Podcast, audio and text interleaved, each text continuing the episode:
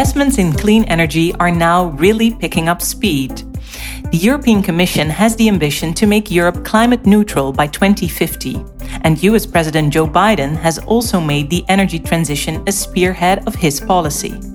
This requires huge investments. Not only must investments be made in the production of renewable energy, the entire energy system must be redesigned. In this podcast, I talk with Jennifer Boscardin Ching about the opportunities that the energy transition offers to investors. Jennifer joined Pictet Asset Management in 2020 as client portfolio manager in the thematic equities team. And prior to joining Pictet, Jennifer worked as strategy manager at RWE Renewables, headquartered in Germany. Jennifer, welcome. Thanks very much for having me, and it's really good to be here. So, Jennifer, how far are we in the transition towards a climate neutral energy system? So, in a nutshell, I would say if we're talking about the transformation of our energy systems towards carbon neutrality, um, then we're still definitely at a relatively early stage. I mean, the issue of tackling climate change itself is not really new. Uh, after all, the, the Kyoto Protocol, which is the international treaty to reduce greenhouse gas emissions, that was already signed by global governments in 1997. But the actual turning point where we can see the transition really starting to happen, that has actually only started in the past few years.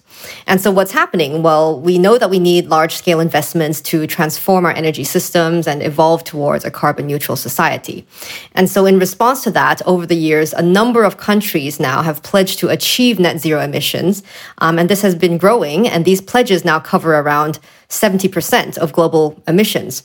Uh, in fact, recently, the International Energy Agency also issued a report which estimates that annual clean energy investments will actually triple to more than 4 trillion US dollars by 2030.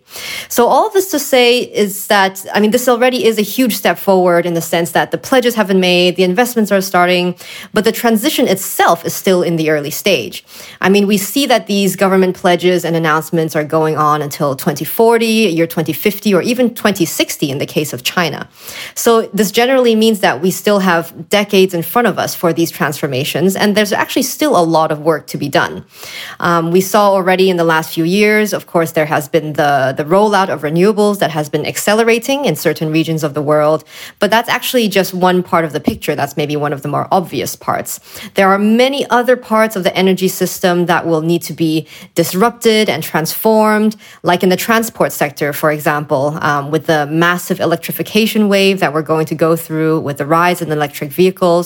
So this will lead to a transformation in other parts of our energy system as well. So, so to your point, indeed, the importance of renewable energy has been emphasized for decades, but it seems that the energy transition is only now really gaining a momentum. What do you think caused this?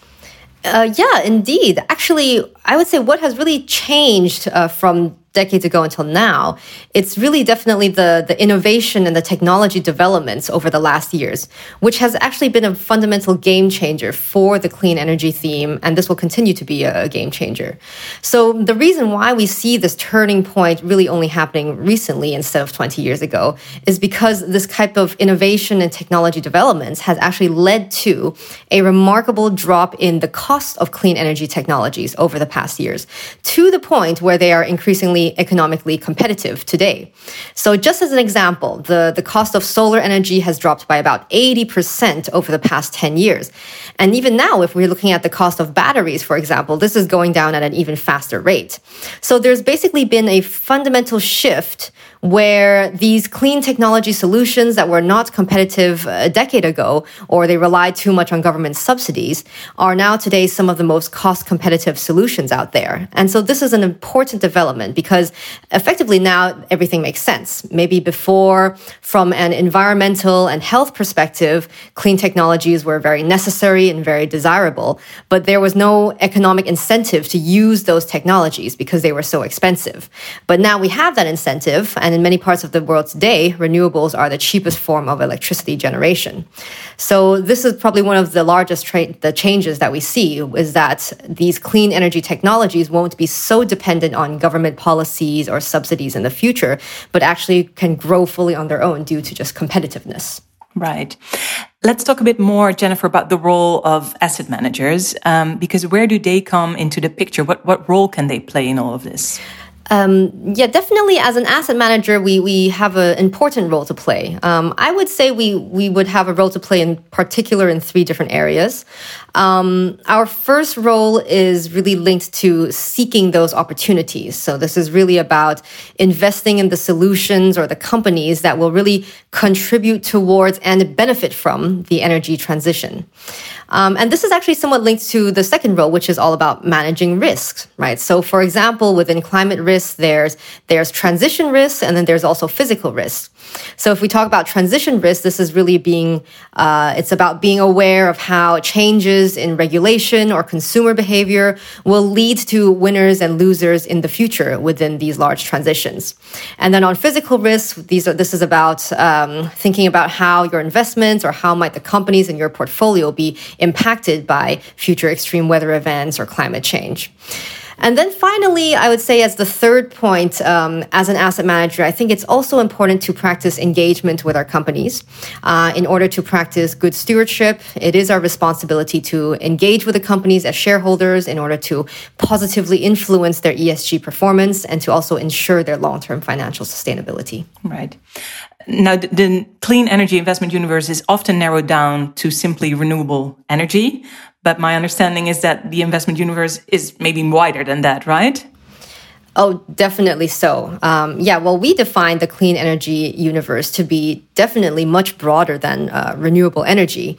And that's because we take a comprehensive view of the transformations that would be needed across the whole energy system from the way we produce energy to the way we use it. So, in simpler terms, basically all the way from supply to demand. And so, within this whole energy universe, there are whole energy systems. Well, there's actually quite a few different categories which I can I can describe. Um, so, maybe the most obvious part, as we mentioned, there's the supply part where you have renewable energy. So, for example, uh, offshore wind and onshore wind and producers sources of solar energy. Um, and these are the companies that, or the, the, the, the themes that we would usually think about immediately. But then also on the demand side, there's actually a lot of things that need to be done and a lot of opportunities. Um, and this part is really related to energy use. So it's about reducing energy demand and becoming much more efficient in the way that we use our energy. And here we see opportunities in a broad range of sectors. Um, there's the manufacturing sector, for example, where we are seeing efficient manufacturing solutions come up, uh, for example, through advanced simulation software that can really help the manufacturing process to become much more resource and energy efficient. Demand also touches on buildings uh, to reduce energy waste in residential or commercial buildings by installing insulation, using much more energy efficient lighting, or switching from old appliances to newer and much more energy efficient ones. Uh, there are also a couple of other categories. There's a category we call enabling infrastructure, which refers to networks, smart grids, charging infrastructure, and all those transmission and distribution lines that we see out there that tie the whole energy system together. And then finally, I would also say there's a category that we call enabling technologies, which consists of um, technologies such as battery storage and, and power management semiconductors, which are actually really critical to accompany the transition to a low carbon economy.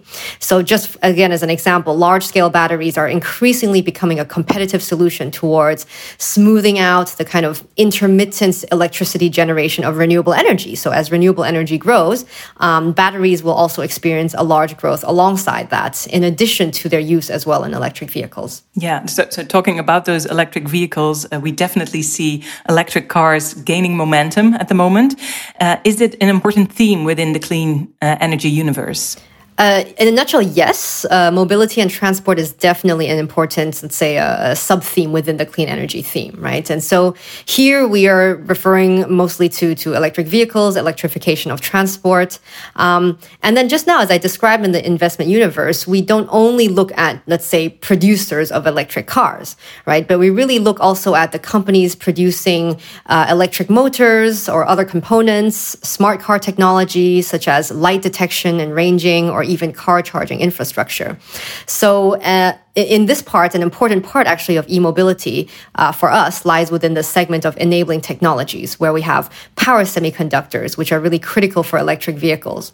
So all in all, it's to say that it's really about being able to understand and invest in the whole value chain and to really look for the best opportunities there. Mm. And in which of the fields you just mentioned do you currently see the most potential for investors?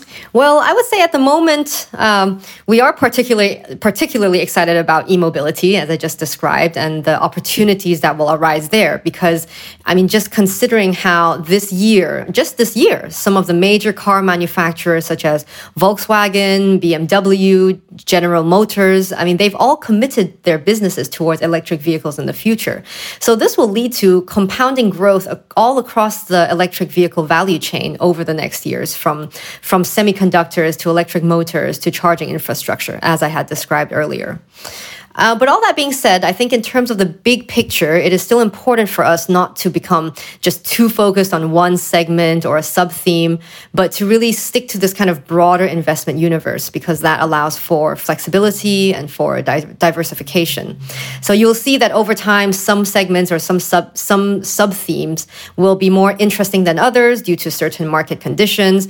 But in the end, all of these segments will benefit from the energy transition over the long term, and I think that's the most important important thing to keep in mind. Right. And we see that more and more investors want to create an impact with their investments. Um, what answers can you offer to this need? Uh, that is definitely the case where impact is becoming more and more important. And I think in, um, in that respect, firstly, there's the new EU uh, Sustainable Finance Disclosure Regulation, which uh, could actually be very useful for investors because effectively these regulations mean now that you have to categorize your uh, strategy into different levels of ESG impact. So that's actually a pretty useful frame of reference because it allows for some standardization across the industry. So um, our clean energy strategy, for example, is categorized as an Article 9, uh, which basically means that the objective is to achieve a positive and measurable impact on the environment or society uh, alongside to delivering a financial return. So in that sense, it, this is where it becomes, it's not just about a best in class ESG strategy or just strat- a strategy with ESG on the side, but it's really now about impact investing. Um, and of course, furthermore, in addition to that, we, we deliver impact reports. We provide our clients with details on the types of ESG engagements that we do with our companies. So all in all, being able to, to measure and report on impact is actually also a very important part of what we provide to investors. Okay, we're, we're almost already at the end of this interview, uh, Jennifer. Uh, but let's just look ahead uh, for a moment. What are the key trends that we should look out for in the near future? Uh, yeah, that's a that's a very interesting question. I think within the clean energy space at the moment, uh, the prospect of green hydrogen is actually very exciting. Um, we've seen that there's already a lot of talk around this, um, and the long and in the long term, we see that this is a very good way to decarbonize other parts of our economy that might be very hard to decarbonize because it cannot be done uh, solely through electrification. So, for example, um, I can think about the shipping industry which cannot just rely on electricity alone. So there needs to be some sort of alternative fuel, and that's where green hydrogen could come in. So that's a very exciting area. Um, another thing that I would anticipate or that we would anticipate is also, maybe I mentioned this earlier already, the growth in energy storage technologies. Uh, again, just thinking about the reduction of costs in battery storage, we're really seeing and expecting maximal growth in, in grid scale batteries that are going to be complementary or to be built out alongside with renewables. Um, so therefore, batteries are also very interesting because of the growth on, on the grid side, but then you also have the growth from the electric, the electric vehicle side. Um, so I would say these two areas, yeah, hydrogen and energy storage, these ones are very interesting for us. We're going to watch this space. Thank you uh, so much for your time, Jennifer. It was a pleasure talking to you. Thank you. It was a pleasure to be here. You listened to a podcast about the opportunities that the energy transition offers to investors. I would like to thank today's guest, Jennifer Boscardin Ching, Client Portfolio Manager of Pictet Asset Management, for her time and her insights. This podcast is offered to you by Pictet Asset Management. For more podcasts, please visit the Funds News or Investment Officer website.